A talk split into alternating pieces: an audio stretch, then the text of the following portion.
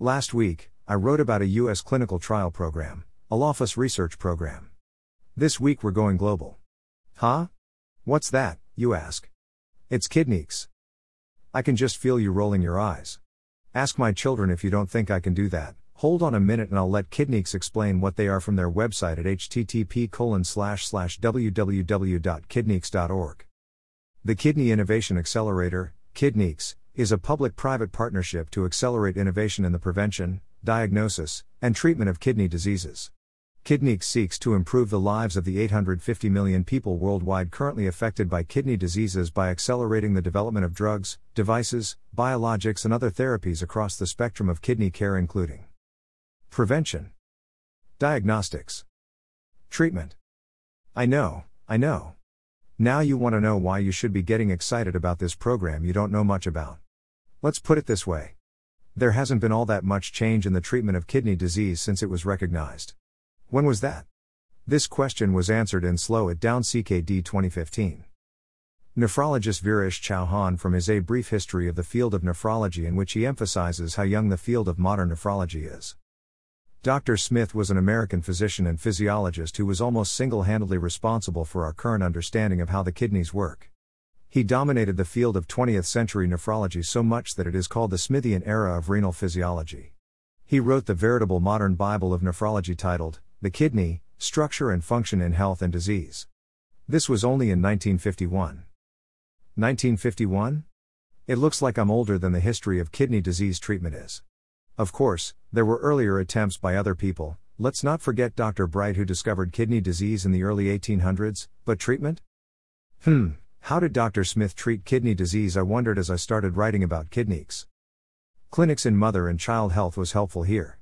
I turned to their A Short History of Nephrology up to the twentieth century at h t t p s colon slash slash w w w dot omicsonline dot org slash open access slash a short historic view of nephrology up to the twentieth century two zero nine zero seven two one four one zero zero zero one nine five dot p h p and found this information. His N Y U time has been called the Smithian era of renal physiology for his monumental research clarifying glomerular filtration, tubular absorption, and secretion of solutes in renal physiology. His work established the concept that the kidney worked according to principles of physiology both as a filter and also as a secretory organ. twenty-first century clinical nephrology stems from his work and teaching on the awareness of normal and abnormal functioning of the kidney. I see, so first the physiology and function of the kidney had to be understood before the disease could be treated. I thought I remembered sodium intake as part of the plan to treat C K D way before the Smithian era. I was wrong. This is also from Slow It Down C K D twenty fifteen. With all our outcry about following a low-sodium diet, it was a bit shocking to realize that when this was first suggested as a way to avoid edema in nineteen forty-nine, it was practically dismissed. It wasn't until the nineteen seventies that the importance of a low-sodium diet in chronic kidney disease was acknowledged. Aha! So one of our dietary restrictions wasn't accepted until the nineteen seventies. I was already teaching high school English by then. Things did seem to be moving slowly when it came to chronic kidney disease treatment. Let's see if I can find something more recent. This, from the National Kidney Fund at h t t p s colon slash slash w w w dot kidney dot org slash professionals slash guidelines slash guidelines underscore commentary, sounds promising, but notice that this has only been around since nineteen ninety-seven. That's only twenty-one years ago. It has been updated several times, but there doesn't seem to be that much difference. Or maybe I just didn't understand the differences. The National Kidney Foundation Kidney Disease Outcomes Quality Initiative, N K F D O Q I trademark, has provided evidence-based clinical practice guidelines for all stages of chronic kidney disease, C K D, and related complications since nineteen ninety-seven.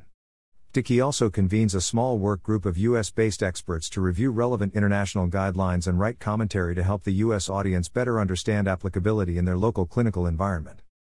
Clinical practice guidelines are documents that present evidence-based recommendations to aid clinicians in the treatment of particular diseases or groups of patients. They are not intended to be mandates but tools to help physicians, patients, and caregivers make treatment decisions that are right for the individual. With all guidelines, clinicians should be aware that circumstances may appear that require straying from the published recommendations. Time to get back to KidneyX before I run out of room in today's blog.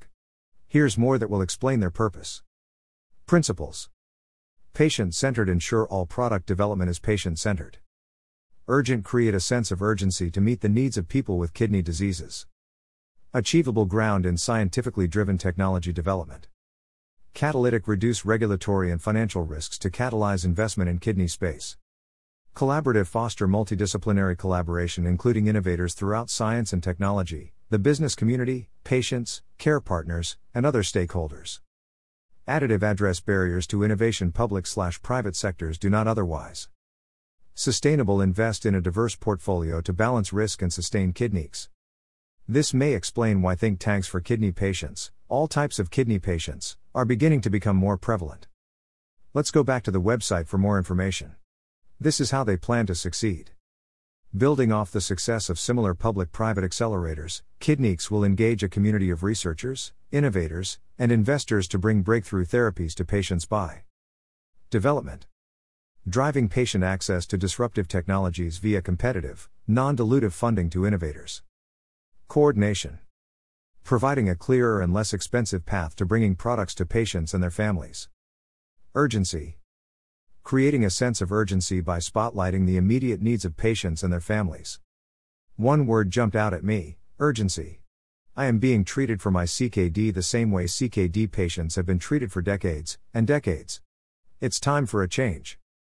One thing that doesn't change is that we celebrate Memorial Day in the U S every year. And every year, I honor those who have died to protect my freedom and thank my lucky stars that Bear is not one of them. There is no way to describe the gratitude those of us who haven't served in the military, like me, owe to those who have and lost their lives in doing so. Until next week. Keep living your life.